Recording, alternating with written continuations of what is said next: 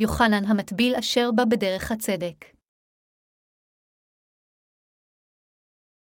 מתי 17 ו-13 דקות, ומקץ ששת ימים לקח לו ישוע את פטרוס ואת יעקב ואת יוחנן אחיו, ויעלם בדד על ההר געבוע, וישתענה לעיניהם ויזהירו פניו כשמש ובגדיו כאור הלבינו.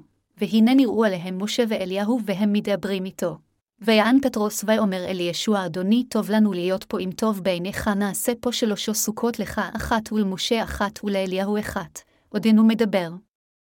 והנה עננו הצל עליהם, והנה כל מתוך הענן אומר זה הבני ידידי אשר רציתי בו אליו תשמעון. ויהי כי שמועה התלמידים ויפלו על פניהם ויראו מאוד. ויגש ישוע ויגע בם ויאמר קומו אל תיראו ויישאו עיניהם, ולא ראו איש בלתי ישוע לבדבו. ובריתם מן ההר ציווה עליהם ישוע לאמור לא תגידו לאיש את דבר המראה עד ימקם בני האדם מעם המתים. וישאלוהו תלמידיו לאמור מה זה אומרים הסופרים אליהו בו יבוא בראשונה, ויען ישוע ויאמר עליהם אכן אליהו יבוא בראשונה, והשיב את הכל אבל אומר אני לכם אליהו כבר בא, ולא הכירוהו, ויעשו בו כרצונם, וכן גם בני האדם יעונה עלי ידם, אז הבינו התלמידים כי על יוחנן המטביל דיבר עליהם. קטע כתב הקודש של היום בא ממתי 7.21-13. נאמר כאן שישוע לקח שלושה מתלמדיו, פטרוס, יעקב ויוחנן, והוביל אותם אל הר גבוה. משהו מדהים אירע שם. משה ואליהו ירדו מהשמיים, ומלבושיו של ישבעה הפכו ללבנים כאור, וגם דמותו השתנתה לחלוטין. ישוע דיבר עם משה ואליהו. כאשר פטרוס ראה זאת, הוא אמר, אדוני טוב לנו להיות פה אם טוב בעיניך נעשה פה שלשו סוכות לך אחת ולמשה אחת ולאליהו אחת. אז ענן כיסה את השמיים וקול קרא מתוך הענן, זה הבני ידידי אשר רציתי בו אליו תשמעון. פטרוס יעקב ואחיו יוחנן טיפסו על ההר עם ישוע וכאשר הם הגיעו לפסגה ישועת שינה צורתו לפתע ואליהו ומשה ירדו למטה לדבר עמו. השמיים התכסו בענן וקול קרא, זה הבני ידידי אשר רציתי בו אליו תשמעון. אתם יכולים לתאר איזה מחזה מסתורי זה בוודאי היה. מדוע אם כן ישוע הראה לתמידים מחזה שכזה? ישוע גרם להם לראות אותו מדבר עם אליהו ומשה, אך מה הייתה המשמעות של אירוע זה? פסוק שתיים אומר כאן, וישתענה לעיניהם ויזהירו פניו כשמש ובגדיו כאור הלבינו, במקום אחר כתוב בדניאל, והמשכילים, יזהירו כזוהר הרקיע, ומצדיקי הרבים, ככוכבים לעולם ועד, דניאל 12.23. התנ"ך כותב כאן שהבגדים של ישוע הפכו לבירים כאור. אלוהים הבטיח לנו שהוא ישנה אותנו ביום האחרון בדיוק כפי שישוע השתנה. אז כאשר אנו נשנה ביום ההוא, אנו קרוב לוודאי נשתנה כפי שישוע שינה צורה. אנו נזהר כשמש ביום ההוא. כאשר ישוע יבוא, אנו נקום לתחייה ונלקח ואני בטוח שהדמות שלנו תהפוך לחזור בזמן ההוא. זוהי הסיבה מדוע ישוע לקח את תלמידיו אל ההר, והראה להם את הדברים האלה. לאחר שהראה את הדברים האלה על ההר לתלמידיו, ישוע דיבר עליהם בדרך למטה מההר. כפי שכתוב בפסוק תשע, בריתם מן ההר ציווה עליהם ישוע לאמור לא תגידו לאיש את דבר המראה עד ימקם בני האדם מעם המתים, אז השליחים שאלו את ישביה, מה זה אומרים הסופרים אליהו בו יבוא בראשונה, אז התנ"ך ממשיך לספר. ויען ישוע ויאמר עליהם אכן אליהו יבוא בראשונה והשיב את הכל אבל אומר אני לכם אליהו כבר בא ולא הכירוהו ויעשו בו כרצונם וכן גם בני האדם יאו. נעל ידם אז הבינו התלמידים כי על יוחנן המטביל דיבר עליהם. התלמידים תהו בליבם, אדון, הכל מהכתובים צריך להיות מושלם עם טבילתך צליבתך ותחייתך מהמתים, אז מדוע הסופרים אומרים שאליהו צריך לבוא בראשונה? כתבי הקודש היו כתובים זמן רב לפני כן, וסופרי המסורה טענו, כדי שאלוהים שלנו יקיים קודם את נבואות הברית הישנה, אליהו חייב לבא קודם.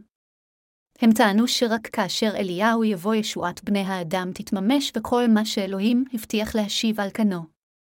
והשיב את הכל, כאן מתייחס לעובדה שעל ידי שליחת המושיע, אלוהים יגאל את צאצאי אברהם אשר גורשו מגן עדן בגלל החטא וכך יהפוך אותם שוב לילדיו. במילים אחרות, התלמידים אמרו לישוע, הסופרים אומרים שאליהו צריך קודם לבוא כדי שהישועה תתקיים, כדי שכל מה שדיברת עליו ישוב לקדמותו, כדי שגן עדן ישוב לקדמותו, וכדי שאנו ניוושע מהחטאים ונחזור להיות ילדי האלוהים. מי אם כן הוא אליהו? ישוע ענה להם באומרו, אבל אומר אני לכם אליהו כבר בא ולא הכירוהו ויעשו בו כרצונם, במילים אחרות. אלוהים כבר שלח את אליהו, אך האנשים לא האמינו בו בעצמם. ישוע הוסיף אז, כן גם בני האדם יעונה לידם, מרמז שכפי שיוחנן המטביל סבל רבות בעולם זה כך ישוע יסבול. כאשר תלמידיו שמעו זאת, הם בסוף הבינו. אז יוחנן המטביל הוא אליהו, פסוק 13 אומר, אז הבינו התלמידים כי על יוחנן המטביל דיבר עליהם. יוחנן המטביל הוא אליהו אשר אלוהים הבטיח לשלוח בספר מלאכי שבברית הישנה.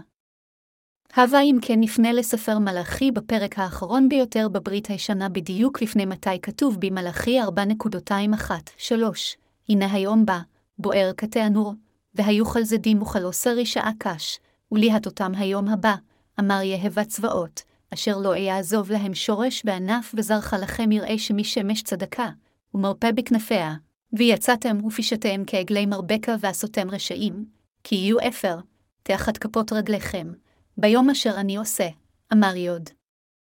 הבה צבאות, לאחר מכן הוא ממשיך להגיד במלאכי 4.24-6,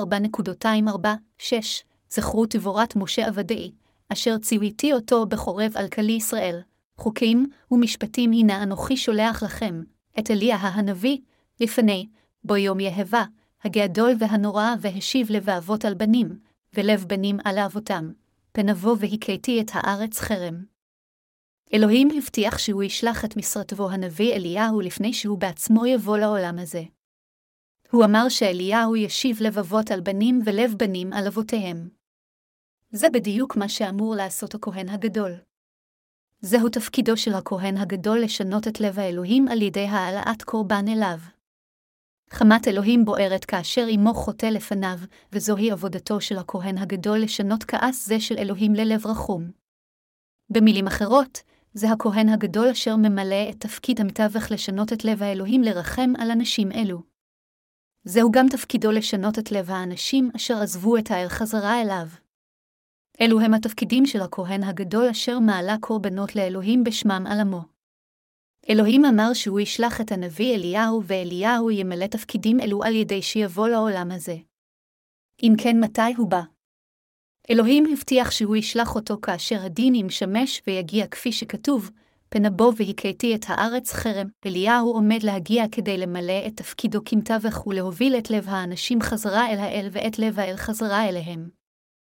אך התנ"ך אומר גם שאם האנשים לא ישמעו לדברי אליהו העתיד לבוא, יכשלו בי להחזיר את ליבם חזרה אל האל ולא יאמינו בו, אז אלוהים יבוא ויכה את העולם הזה. הוא ימחה אותם ויגרש אותנו לחבשן הלוהט.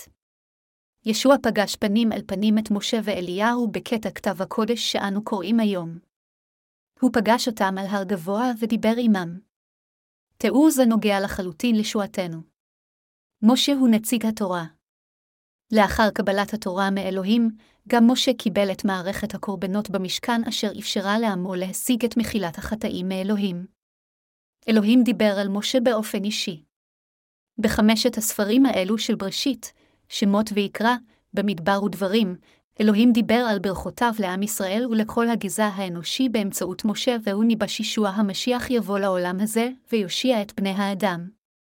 הכל כלול בתורה שכולם בברית הישנה קיבלו את מחילת החטא באמצעות מערכת הקורבנות במשכן. בצורה עקבית עם הדרישות של מערכת הקורבנות של המשכן, ישוע המסיח יבוא לעולם הזה וימחק את כל החטאים של בני האדם אחת ולתמיד. אלוהים אמר את הכל באמצעות משה. מה אם כן אומרים לנו הספרים הנותרים מיהושע עד מלאכי? הם אומרים לנו, שמרו את תורת האל. אם תאבדו אלילים ולא תצייתו לתורה, אלוהים ישפוט אתכם, מספר יהושע והלאה. הברית הישנה היא כולה מדברת על מעגל החטא והתשובה שעם ישראל עבר, ומתעדת כיצד הם הוכו כאשר נכשלו בשמירת התורה, כיצד הם חזרו בתשובה וכיצד הם שוב נפלו לכת. כך, התורה מהווה את היסוד המוחלט של הישועה. אתם אם כן יכולים קרוב לוודאי להבין מדוע ישבה העלה אל ההר וזימן את משה ואליהו למטה כדי לדבר עמם. אליהו היה משרת האל אשר הוביל את עובדי האלילים של עם ישראל חזרה אל אלוהים והעיד להם, אלוהים הוא האל האמיתי. יהווה הוא האל האמיתי, בכל אופן, אליהו אשר נובע בספר מלאכי העתיד להגיע לפני האל כדי להכין את דרכו, הוא לא אחר מיוחנן המטביל אשר ישוע העיד עליו שהוא הגדול מלודי אישה. מתי 11 ו-11 דקות. ישוע אמר במתי 11 ו-14 דקות, ואם תרצו לקבל הנה הוא אליה העתיד לבוא, הוא גם אמר במתי 11.11, 12. אמן אומר אני לכם לא קם בילודי אישה גדול מיוחנן המטביל והקעתון במלכות השמיים יגדל ממנו, ומימי יוחנן המטביל ועד הנה מלכות השמיים נתפסה ביד חזקה והמתחזקים יחטפוה. מדוע מלכות השמיים נתפסה בחוזקה מימיו של יוחנן המטביל? זה מכיוון שכל חטאי פני האדם הועברו על ישוע באמצעות הטבילה שיוחנן המטביל העניק לו. זוהי הסיבה מדוע אלה אשר האמינו שכל חטאיהם הועברו על ישוע באמצעות יוחנן המטביל לקחו בחוזקה את מלכות השמיים. במילים אחרות, הם נכנסו למלכות השמיים על ידי האמונה. פסוק 14 אומר, ואם תרצו לקבל הנה הוא אליה העתיד לבוא, מי ישוע אמר שהוא אליהו? זה היה יוחנן המטביל. במילים אחרות, אליהו הזה הוא כזה אשר לחלוטין הכרחי ונחוץ לישועתנו והוא לא אחר מאשר יוחנן המטביל. רק כאשר אליהו הזה בא, חטאי כולם הועברו אל ישוע, וכך נהפכו כולם לכפי חטא. במילים אחרות, יוחנן המטביל, אשר הוא אליהו, הוביל את כולם חזרה לנוכחות האלוהים על ידי שהטביל את ישבעה ועל ידי כך העביר את כל החטאים אליו. כאשר יוחנן המטביל העביר את חטאי כולם אל ישוע וכך העלה קורבן למענם, הוא מילא את תפקידו כאליהו. בהתייחסות ליוחנן המטביל לוקס אחת ושבע עשרה דקות אומר, והוא ילך לפניו ברוח אליהו, ובגבורת בו להשיב לב אבות על בנים ואת הסוררים בתבונת הצדיקים להעמיד עם מוכן לאוה, זוהי הסיבה מדוע זכרי, אביו של יוחנן המטביל, ניבא לפני שיוחנן נולד. השלמת ישועתנו היא התגשמות של כל התורה והחוק של מערכת הקורבנות אשר אלוהים דיבר באמצעות משה. על ידי ששלח את ישוע המשיח בנו לעולם הזה, אלוהים האב הושיע אותנו אשר היינו מיועדים לגיהינום על כישלוננו בשמירת התורה. כאשר ישוע בא לעולם הזה, הוא קיבל את כל החטאים של בני האדם על ידי שהוטבל בידי יוחנן המטביל ובהחטיפו כך את כל חטאי העולם, ישוע הלך אל הצלב ונצלב למוות וכך הושיע את כולנו. כך אנו קיבלנו את ישועתנו. זוהי הסיבה מדוע ישוע, משה ואליהו הכרחיים לישועתכם ולישועתי. הם לגמרי חיוניים להגשמת הישועה, כלומר, לשיקום המערכת הראויה עם אלוהים. זו הסיבה מדוע ישוע קרא לאליהו ומשה ודיבר עמם. התלמידים שאלו את ישוע באומרם, מה זה אומרים הסופרים אליהו בו יבוא בראשונה. אז ישביה ענה להם, אליהו כבר הגיע אבל הם לא האמינו בו ובמקום זאת עשו בו כברצונם. זה לא אחר מאשר יוחנן המטביל אשר הטביל אותו, האנשים נכשלו בלזהות את יוחנן המטביל ולא האמינו במה שהוא עשה למענם. מתי 21.23, 27 המשיך להגיד כדלהלן על יוחנן המטביל. ויבוא אל המקדש וילמד שם וראשי הכהנים וזקני העם ניגשו אליו, ויאמרו באיזו רשות אתה עושה אלה, ומי נתן לך הרשות הזאתה, ויען ישוע, ויאמר עליהם גמני אשאלה אתכם דבר אחד אשר אם תגידו אותו לי גמני אגיד לכם באיזו רשות אני עושה אלה? הטבילת יוחנן מאין הייתה המשמיים אם מבני אדם, ויחשבו בי vam לאמור אם נאמר משמיים ואמר אלינו מדוע אפוא לא האמנתם בו, ואם נאמר מבני אדם יראים אנחנו את המון העם, כי כולם חושבים את יוחנן לנביאה, ויענו את ישוע, ויאמרו לא ידענו, ויאמר עליהם גאמני לא אומר לכם מה רשותי כי אעשה אלה. בזמן ההוא, ישוע נכנס אל בית המקדש ולימד שם את האנשים. ראשי הכהנים, הסופרים וזקני העם של אותה תקופה יצאו, התעמתו עם ישביה ודחו את לימודו. הם דהרו בו קשות באומרם, באיזו רשות אתה מלמד את האנשים בבית מקדש של האל? מי נתן לך רשות שכזו? בישראל, מלבד מלמדי התורה הנקראים רבי, אף אחד אחר לא היה מעז ללמד בתוך המקדש. זוהי הסיבה מדוע הם אתגרו את ישבעה ושאלו, ממי קיבלת רשות? האם זה היה מראשי הכהנים? מזקני העם. אם לא האם אתה מלמד ברשות עצמך? מי נתן לך כזו רשות? בכל אופן, במקום לענות להם ישירות, ישוע אמר, יש לי גם שאלה אליכם, אם תענו לשאלתי אני גם אענה לשאלתכם. אז ישביה שאל את ראשי הכהנים וזקני העם, ממי הגיעה טבילתו של יוחנן? האם היא הגיעה מהשמיים או מבן אדם? יוחנן הטביל את האנשים וגם הטביל אותי. האם הטבילה הייתה ברשות שאתם בעצמכם ניתתם? או שמא אלוהים נתן לו רשות זו? מי הרשה זו? האם זה הגיע מהמשמים או שאתם בעצמכם הרשתם זאת? הסופרים ידעו שאם הם יענו, זה היה מהשמיים, אז ישוע יגיד להם, אם כן מדוע לא האמנתם בעבודתו של יוחנן המטביל, מצד שני אם יאמרו, זה מבין האדם, זה כאילו הם ידחו את זה שיוחנן המטביל הוא משרת האל ובמקרה זה ההמון יסקול אותם. אז בפחדם הם פשוט ענו, לא ידענו, הם ענו כך כיוון שכל עם ישראל בזמן ההוא ידע והאמין שיוחנן הוא משרת האל. אז ענה ישוע לסופרים, אם כן גם מבחינתי אין זה הכרחי להגיד לכם באיזו רשות אני מדבר אל האנשים, לאחר מכן ישוע נתן דוגמה נוספת ואמר, אבל מה דעתכם ישעיה ולא שני בנים ויגע של הראשון ויאמר בני לך היום, ועבוד בכרמי ויען ויאמר לא חפצתי ואחרי כן ניחם וילך ויגע של השני וידבר כזאת גם אליו ויען ויאמר הנני אדוני, ולא הלך מי משניהם עשה את רצון אביו, ויאמרו אליו הראשון. נון סופית, מתי 21.228-31 אז ישוע הוכיח אותם ואמר, אמן אומר אני לכם המוכסים והזונות יקדמו אתכם לבוא אל מלכות האלוהים, כי יוחנן בא עליכם בדרך צדקה, ולא האמנתם לו, והמוכסים והזונות הם האמינו לו, ואתם ראיתם, ולא ניחמתם אחרי כן להאמין לו. מתי 21.231-32 כך ישוע נשא עדות על יוחנן, ואמר לסופרים ולראשי הכהנים שהזונות והמוכסים ייכנסו למלכות האלוהים לפניהם כיוון שאנשים אלה האמינו ביוחנן בעוד ראשי הכהנים וזקני העם לא האמינו בו אף על פי שיוחנן בא בדרך צדקה. מה ישוע אומר כאן? הוא אומר, יוחנן בא עליכם בדרך צדקה, המשמעות היא שיוחנן המטביל בא למען עבודת הצדק אשר תצדיק את בני האדם. הוא נשלח לעולם הזה למען העבודה אשר תאפשר לבני האדם לקבל את מחילת חטאיהם, והוא ביצע עבודה זו על ידי שהטביל את האנשים ואת ישבעה. אך למרות זאת, המנהיגים היהודים בזמן ההוא לא האמינו שאלוהים האב שלח את יוחנן המטביל לעשות עבודה זו של מחיקת חטאי כולם, ולא האמינו גם בטבילות שלו. זוהי הסיבה מדוע ישוע גער בהם. יותר מכך, ישוע גם אמר להם, אפילו מוכסים וזונות ייכנסו למלכות השמיים לפניכם, המוכסים והזונות האמינו ביוחנן, הם האמינו שיוחנן המטביל היה משרת האל, ועל ידי שהטביל את ישוע, הוא העביר את כל חטאי בני האדם ושטף אותם. מה המשמעות של ההטבלה של יוחנן? המילה טבילה משמעותה לשטוף.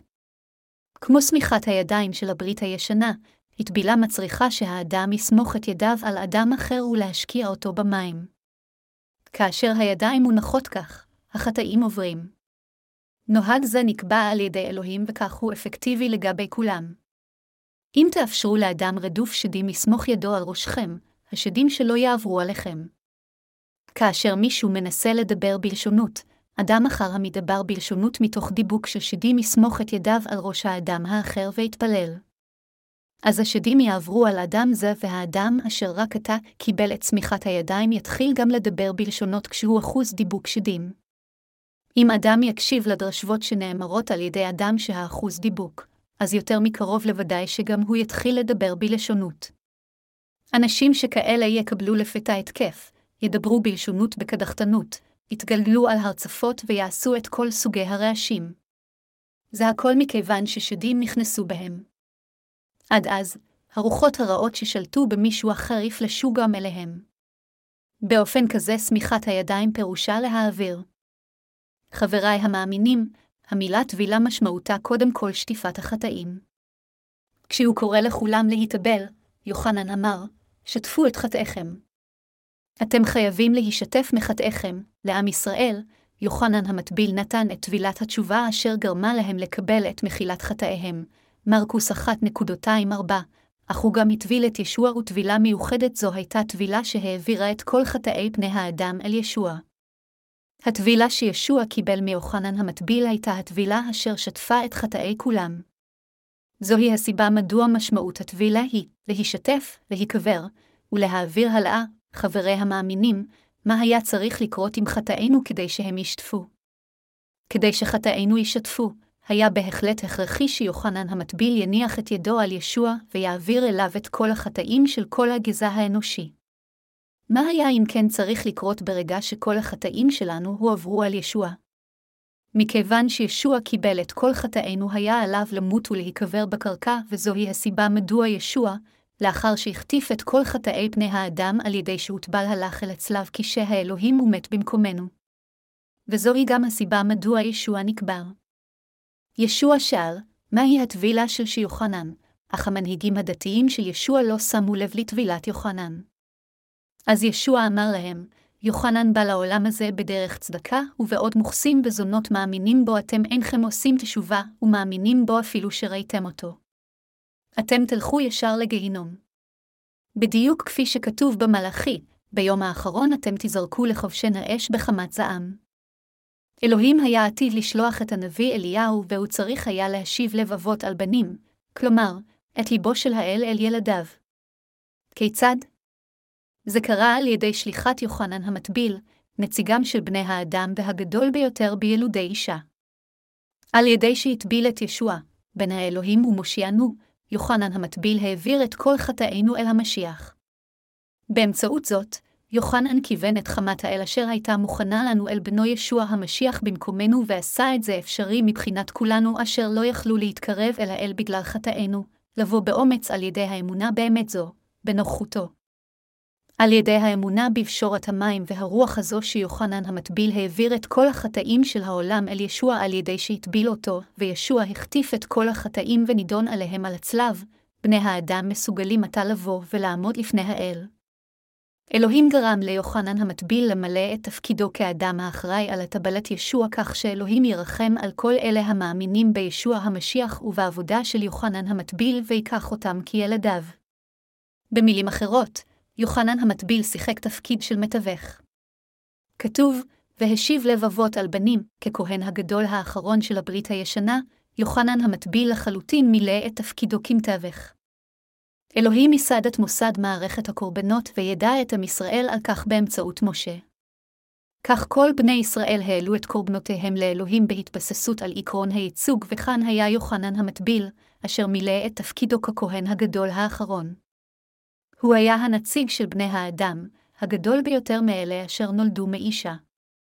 ישוע אמר שמלכות השמיים נתפסה בחזקה מימיו של יוחנן המטביל. המשמעות של זה היא שיוחנן המטביל הוא הכהן הגדול האחרון של הברית הישנה אשר מילא את התפקיד הקריטי של העברת כל חטאי העולם על שא האלוהים כדי לפתוח את שערי גן עדן. אלוהים הבטיח לשלוח את אליהו, ואליהו זה הוא לא אחר מאשר יוחנן המטביל. אלוהים אמר שאליהו ישיב לבבות על בנים ולב בנים על אבותיהם. יוחנן המטביל העלה את הקברבן הנצחי בשמנו. בברית הישנה, עם ישראל הביאו את חיות הקורבן שלהם והכהן הגדול הקריב אותן בשמם, אך עתה קורבן זה השתנה. בן האלוהים בעצמו הפך לכפרתנו. ויוחנן המטביל, הכהן הגדול האחרון של הברית הישנה, העביר את כל חטאי בני האדם לבן האלוהים. באמצעות הטבילה הזו אשר ניתנה על ידי יוחנן המטביל, ישוע קיבל את כל חטאי בני האדם. כאשר יוחנן המטביל מילא את תפקידו לשבור את חומת החטא אשר חסמה את בני האדם מאלוהים האב, הוא השיב את לב האב אל בניו ואת לב הבנים אל האב. לכן, כל אחד יכול לקבל את מחילת חטאיו אם הוא מאמין בטבילת ישוע ודמו על הצלב. אלוהים הפך לגמרי להכפיך חטא את כל המאמינים בבשורה זו של המים, והרוח האומרת שישוע קיבל את חטאיהם באמצעות הטבילה אשר הוא קיבל מיוחנן המטביל ושהוא מחק את כולם. כפי שכתוב, יוחנן בא עליכם בדרך צדקה, יוחנן המטביל עשה את תפקידו של העברת החטאים של בני האדם אל ישוע על ידי שהטביל אותו. בכל אופן, לא משנה עד כמה נצעק שכל חטא שהוא הועבר על ישוע באמצעות יוחנן המטביל, האנשים היום פשוט אינם מאמינים. זה כה מגוחך. עד כמה בבירור התנ"ך מעיד על יוחנן המטביל. זה לא אחר מאשר יוחנן המטביל אשר ישוע אישר אותו הכי הרבה.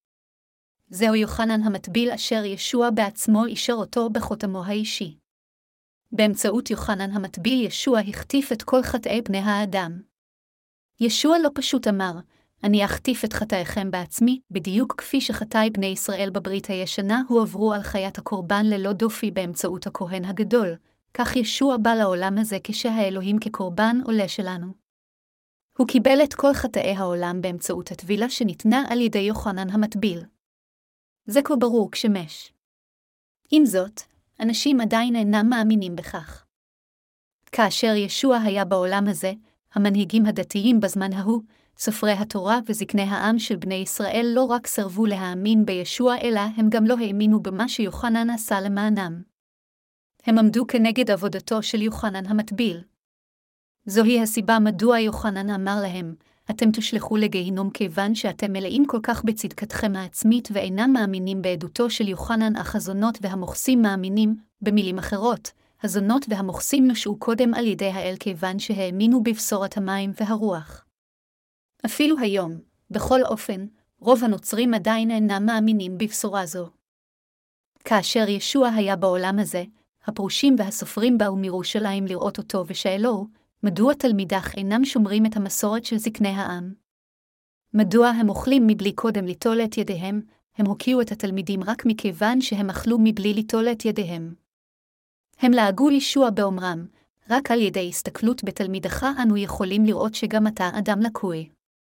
אתה, גם, אדם אשר אינו שומר את התורה. אתה לגמרי מתחת לסטנדרטים שלנו, אז ישוע גער בהם באומרו, מה שנכנס אל הפה אינו משהו אשר מזהם את האדם. הרשע אשר יוצא מתוך ליבו הוא אשר מזהם אותו. מתוך לב האדם יוצאים תריסר חטאים כולל מחשבות רעות ואלו הן אשר יוצאות מהפה ומזהמות את האדם. זה שמישהו אוכל מבלי לשטוף את ידיו אין הכוונה שהוא מזוהם, אז הסופרים והפרושים אשר שמרו את המסורת של הזקנים לעגו לישוע באומרם, אתה ותלמידך רשעים גמורים. אתם כה מזוהמים שאין לנו דין ודברים עמכם. כיצד מישהו יכול לאכול מבלי אפילו לשטוף את ידיו? המסורת מאת אבותינו מכתיבה בפירוש שכל אחד חייב לשטוף את ידיו ורגליו כל פעם שהוא בא הביתה מבחוץ, והיא מצווה אותנו לשמור את המסורת, אך אתה מסרב לציית לה. הם גינו את ישוע בהתבססות רק על דברים שטחיים.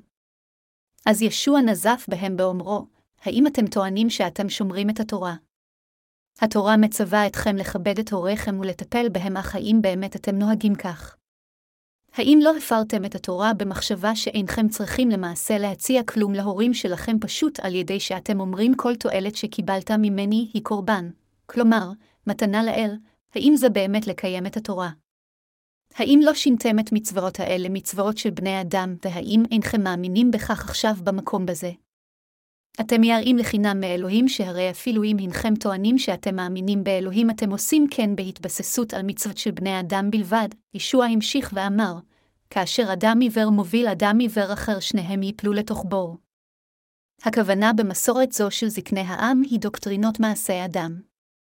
אפילו היום נוצרים רבים אומרים, ודאו שאתם מתפללים בכנסייה גדולה.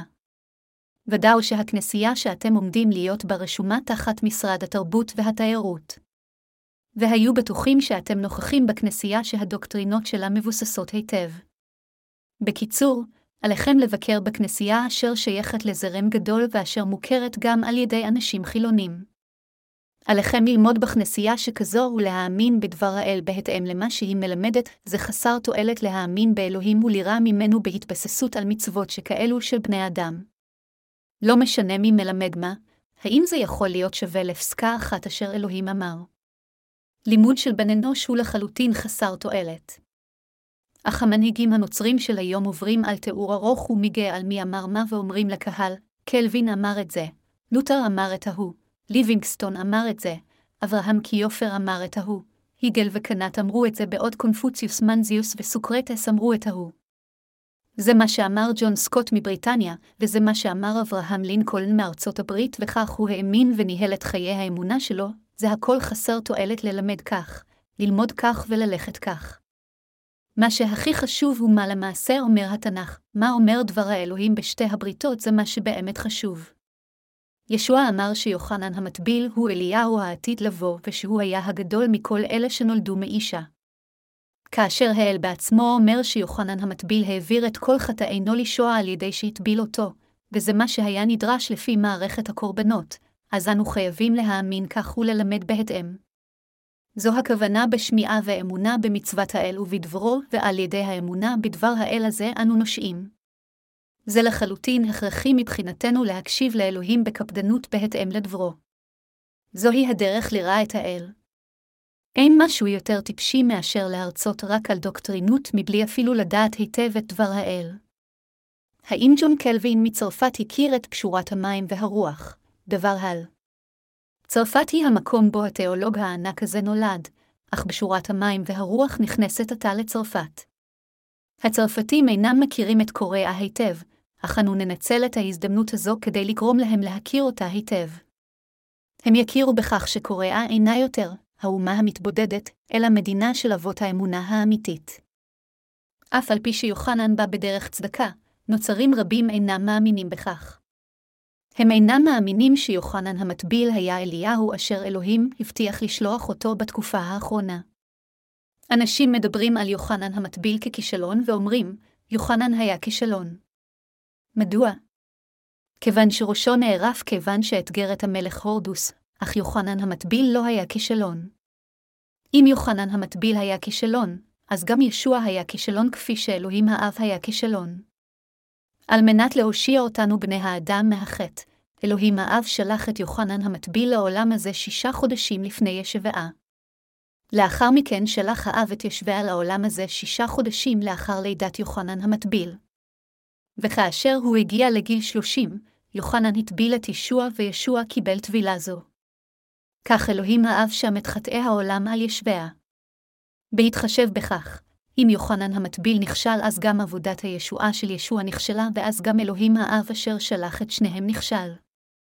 באמצעות משה בברית הישנה אלוהים אמר את התורה לבני האדם אשר נכשלו בחטא, דיבר על מערכת הקורבנות אשר מחקה את החטא ואת 613 החוקים והמצוות אשר על בני האדם לקיים. הכל כלול בתורה ממערכת הקורבנות עד חוק הישועה וחוק הדין. אלוהים הבטיח לשלוח את אליהו. ובדיוק כפי שהוא הבטיח, הוא שלח את אליהו. שישה חודשים לאחר ששלח את אליהו, אלוהים שלח את ישוע לעולם הזה. באמצעות אליהו, הוא העביר את כל חטאי פני האדם אל ישוע. ישוע קיבל את כל החטאים של בני האדם באמצעות ישבעה. אליהו העביר את כל חטאי פני האדם אל ישוע. ישוע אמר, זה מתאים לנו למלא את כל הצדקה. זה הולם אותנו להפוך את כולם חפי חטא ולהושיע את כל האנשים של העולם הזה מכל חטאיהם, מכיוון שישוע קיבל את החטאים של העולם באמצעות יוחנן המטביל על ידי שהוטבל, ומכיוון שיוחנן המטביל העביר את החטאים האלה של העולם אל ישוע, זה היה באמצעות יוחנן המטביל, אשר הוא אליהו העתיד לבוא, וישוע, אשר הפך לשה האלוהים, שאלוהים מחק את כל חטאי בני האדם. אך למרות זאת, אנשים עדיין אינם מאמינים בעובדה זו. אפילו בתקופת הברית החדשה היו רבים אשר לא זיהו את יוחנן המטביל ולכן לא יכלו להיוושע. האם שמעתם על האימיילים אשר קיבלנו ממיסיונר מסוים באפריקה? כאשר מיסיונר זה קרה בתחילה אחד מספרנו, הוא הגיב בצורה לא טובה. הוא אמר לנו, הספר אומר שיוחנן המטביל העביר את כל חטאי על ישוע, אך טענה זו היא יותר מידי מרשימה בשבילי כדי לקבלה. אינני יכול להסכים עם התוכן של ספר זה, ייתכן שהוא אדם חסר סבלנות כיוון שהוא שלח את מכתבו הראשון המראה את מורת רוחו אפילו מבלי לסיים את כל הספר. ואז כמה ימים לאחר מכן, הוא כתב לנו שוב ואמר, אני רוצה לשתף אתכם בחדשות קדושות, הוא למעשה לא סיים לקרוא את הספר כאשר הוא כתב לנו בפעם הראשונה. לאחר שקרא את ספרנו קצת ודפדף בחלק הראשון, הוא אמר לנו, אינני יכול להסכים עם זה, אך עתה כשקרא יותר הוא נוכח באמת להבין על מה מדבר ספר זה. לכן, לאחר שקרא קצת יותר, הוא שלח לנו מכתב נוסף ואמר, אני רוצה לחלוק חדשות קדושות עמכם. אני, גם, מסכים עם עמדתכם על טבילת ישוע שישוע העבר את חטאינו אליו באמצעות יוחנן המטביל ושגם חטאי הועברו הלאה. עתה אין בי חטא. עתה אנשים רבים בחו"ל מסכימים עמנו כך. הם מתוודים שאף על פי שהם האמינו בישוע במשך זמן רב, זו הפעם הראשונה שהם שמעו בשורה שכזו. כתבתי גלויות בספרי, לבד מהכתבים של תלמידי ישוע, זהו הספר הראשון בכל העולם אשר מכיל את פשורת המים והרוח, אנשים אלה אינם מתנגדים לסוגיה זו. הם מסכימים בשתיקתם. אפילו ברגע זה אנשים רבים מתאבדים לאחר שקראו את ספרנו, מעולם לא קראתי ספר מסוג זה בנצרות, הם מודים שיוחנן המטביל העביר את חטאי העולם אל ישביה. הם מקבלים בליבם שישוע קיבל את כל חטאי העולם באמצעות יוחנן המטביל. הם מקבלים את כל זה אפילו לאחר שקראו ספר אחד בלבד. בתחילה, מכיוון שדבר הבשורה אינו מוכר להם יותר מידי, ייתכן שהם חושבים שזה מוגזם, אך מה קורה לאחר מכן כאשר הבשורה מוסברת בהתבססות על התנ"ך? הם נוכחים לקבל אותה. אז עכשיו, זרים רבים נולדים מחדש. אפילו ברגע זה, מאמינים חדשים נולדים. בסלון ובחדרי האמבטיה שלהם אנשים רבים קוראים את ספרנו בעיניים של אמונה, ועתה הם מאמינים בבשורה ואומרים לעצמם, אז אין בי חטא, זה בדיוק מה שהתנ"ך אומר, אז הם כותבים לנו, אני רוצה לחלוק חדשות טובות איתכם. אני מסכים שישוע החטיף את כל חטאי על ידי שהוטבל. כל בני האדם מסכימים שישוע נשא את חטאינו אל הצלב ונצלב. אפילו השטן מסכים עם זה. עם זאת, יש אנשים שעדיין מתקיפים אותי ואומרים, כיצד רק הכומר ז'ונג יודע על כך? מדוע רק הוא מדבר על זה לבד כל הזמן? כיצד רק הוא יכול למצוא בתנ"ך דברים שכאלה? האם הוא באמת צריך למצוא רק את הדברים האלה? אינני צריך למצוא אותם, כל מה שאני עושה זה רק לקרוא בתנ"ך, כאשר כל התנ"ך מדבר על הישועה הזו. האם זה לא בלתי נמנע מבחינתי לראות את הישועה הזו אפילו מבלי לנסות למצוא אותה? כאשר התחלתי לקרוא את התנ"ך קראתי הרבה. קראתי עד שהייתי כה מלא. מה שאני אומר זה שאני מכיר את התנ"ך כמו אלה הנקראים דוקטור לתנ"ך. כולם בכל העולם המאמינים באלוהים יווכחו להאמין בטבילת הצדקה אשר יוחנן העניק ישוע, דרך צדקה, כיוון שדרך זו ברורה למדי. על זה התנ"ך דיבר וזה ומה שנובע בברית הישנה. כתוב, הנה אנוכי שולח לכם, את אליה הנביא, לפני, בו יום יהבה, הגדול והנורא, והשיב לב האבות על בנים, ולב בנים על האבותם, אנשים עתה חוזרים לאלוהים בבשורת המים והרוח. כיוון שיוחנן המטביל העביר את כל החטאים של בני האדם אל ישוע כשאר הטביל אותו, כיוון שהעביר את כל החטאים של העולם הזה אליו, כל מה שעל החוטאים לעשות עתה זה רק לחזור לאלוהים על ידי האמונה בכך. האם גם אנחנו לא חזרנו לאלוהים? האם אנו לא אומרים שאנו מאמינים? כמובן שאנחנו מאמינים. אם יוחנן המטביל לא היה עושה את העבודה הזו, אז אפילו מותו של ישוע היה חסר תועלת. הישועה הייתה בלתי מושגת ולא משנה עד כמה חזק היינו מאמינים, עד כמה היינו בוכים, עד כמה היינו מקריבים את עצמנו למות קדושים או עד כמה היינו משרתים אחרים. בסופו של דבר היינו מתחרטים כמו יהודה ואומרים, מדוע האמנתי? היה יותר טוב אם לא הייתי מאמין הלוואי שלא הייתי נולד, בכל אופן, יוחנן המטביל העביר את כל חטאינו אל ישוע על ידי שהטביל אותו, וזוהי הסיבה מדוע אנו יכולים להאמין בחוזקה באלוהים. חבריי המאמינים, יוחנן בא בדרך צדקה והפך אותי לכלי של צדקה. ישוע קיבל את כל החטאים כך שהאנשים יוכלו לקבל את מחילת חטאיהם. על ידי קבלת הטבילה הזו מיוחנן, ישוע מחק את כל חטאי העולם. ישוע לקח את חטאי העולם, נצלב למוות והושיע אותנו. אם דבר האל אומר שזה כך, אז על כולנו להאמין בכך. ישוע הזמין את משה ואליהו ודיבר עמם. למרות שלא כתוב בתנ"ך מה בדיוק הם דיברו, ברור ששלושתם דיברו ביניהם. משה מייצג את התורה. מה אם כן לגבי אליהו? הוא מייצג את הכהן הגדול. הוא הכהן הגדול של כל אלה אשר נולדו מאישה, כלומר, הוא הנציג. התנ"ך לעתים קרובות מזכיר את הארץ. הארץ זה לב האנשים. זה נשמות האנשים. מה אומר הפסוק האחרון במלאכי? הוא אומר, פן אבוא והכיתי את הארץ חרם, המשמעות היא שאלוהים ישפוך את חמתו על כל אלה אשר לא מאמינים באמת הישועה. ייתכן שתהו מדוע אני חוזר על כך שוב כאשר אתם כבר מאמינים. אני חוזר על כך כיוון שיש עדיין רבים אשר אינם מאמינים. לא הכל מסתיים ברגע שקיבלתם את מחילת חטאיכם, אלא יש נשמות רבות רבות שאנו צריכים לקחת עליהם אחריות. כל הגזע האנושי חייב להאמין בכך.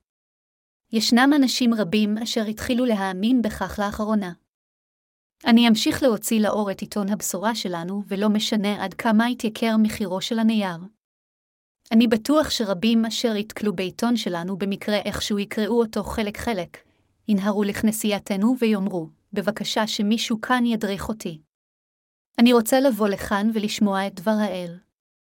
לא היה לי כל מושג שיש דבר כזה בתנ"ך. לפני זמן רב, הקדושים שלנו מכנסיית דג'ון ביקרו אצל אישה אשר ניהלה מכון יופי ונתנו לה את העיתון שלנו. לאחר שמעצבת השיער הזו סיימה לקרוא את העיתון שלנו, היא השאירה אותו על שולחן הקפה שלה בחנות. אחת מלקוחותיה קראה את העיתון שלנו בזמן שהיא מחכה לתורה ואז אמרה למעצבת השיער, האם את יודעת היכן הכנסייה הזו? האם את יכולה להדריך אותי למקום הזה ששם דבר האל המופלא הזה נלמד? הייתי נוצרייה במשך זמן רב, אך חטאי עדיין לא נעלמו. האם תוכלי לכוון אותי בבקשה לכנסייה הזו? אז כאשר היא הצליחה להשיג אותנו בטלפון, הכומר של כנסיית דהג'ון הטיף לה על הבשורה, וכששמעה זאת, היא קיבלה את מחילת חטאיה. חבריי המאמינים, דבר האל לעולם לא ייעלם. הוא יישאר בדיוק כפי שהוא לעד. החדשות יקרות הערך ביותר בעולם הזה אלו דברי האל המצהירים שיוחנן העביר את חטאינו לישוע על ידי שהטביל אותו, שישוע החטיף את כל חטאי העולם ונשא אותם אל הצלב, שהוא מת עליו וקם לתחייה מהמתים בשעה על ידי כך הושיע את כולנו. אלו החדשות היפות ביותר והמשמחות ביותר, יש לכך כוח מדהים כמו של דינמיט, וזו מוזיקה אשר יפה יותר מכל מוזיקה אחרת. האם אתם מאמינים בכך, חבריי המאמינים? או שמא במקרה אתם משועממים שאני חוזר על אותן מילים פעם אחר פעם? הדרשבות שלי היו בדרך כלל אפילו ארוכות מזו. כאשר הן היו ארוכות, הן נמשכו עד שלוש שעות. אני למעשה מאוד מתחשב בימים אלו. אם הייתי דורש על כל דבר שנמצא בראשי, היה עליי לדבר במשך שלוש או ארבע שעות. לכן, בהשוואה לעבר, בימים אלו הדרשבות שלי הן לגמרי מתונות. חברי המאמינים, אתם תוכלו לדרוש על אמת זו של המים והרוח רק אם תדעו אותה בעצמכם. האם עטפתם על הבשורה לפני כן? כאשר אתם מנסים להטיף על הבשורה, האם אינכם מוצאים את עצמכם ללא מילים? רק כאשר אתם מקשיבים לדבר האל בפרטי פרטים מאשרים אותו ויודעים אותו לפרטיו, אז תוכלו להטיף על הבשורה באופן מוחשי ובכל זמן שהוא. כאשר מישהו מאתגר אתכם עם הכתוב, הכניעו אותו והושיעו את נשמתו. האם הייתם מעדיפים להיוושע לבד ולהשאיר את הידע על האמת רק בשביל עצמכם? אם הייתי נוהג כך, הייתי מפסיק לשרת את הבשורה לפני זמן רב כאשר קיבלתי לראשונה את מחילת חטאי. אם הייתי מפסיק לשרת את הבשורה לאחר שקיבלתי אותה, אז עתה קרוב לוודאי הייתי הופך כבר מנהל במרכז תפילה גדולה אשר אמי המאמצת ניהלה. אז סביר היה שחלק מאיתכם היו באים למרכז התפילה שלי כדי להתפלל. ברוך הבא. מה מביא אותך לכאן? באתי להתפלל. אם כן, לך לחדר ההוא כדי להתפלל, אתה יכול להשתמש בחדר החדש ההוא, אז הייתם מוציאים את עינכם בבכי בחדר ההוא וסובלים סבל רב ומנסים לצום. אנשים אשר מבקרים במרכזי תפילה לעתים קרובות רוצים שהמנהל יסמוך את ידו עליהם. אלה אשר מנהלים מרכזי תפילה בדרך כלל דורשים תרומות גדולות רק עבור הנחת ידיהם פעם אחת. הם עושים טונות של כסף. אך אם הייתי סותם את פי במקום לדרוש על הבשורה הזו, האם לא הייתם כולכם מיועדים לגיהינום עתה? אם לא הייתי עושה עבודה זו, אז אלוהים היה גורם למישהו אחר לעשות אותה כיוון שיש לו אפילו הכוח להפוך אבן זו לצאצא של אברהם.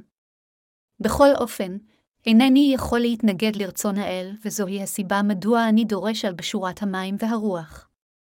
זוהי הסיבה מדוע אני ממשיך להטיף על בשורת המים והרוח שוב ושוב. אני מפציר גם בכולכם לדרוש על הבשורה הזו לאחרים לפרטי פרטים במקום פשוט לחיות למען עצמכם.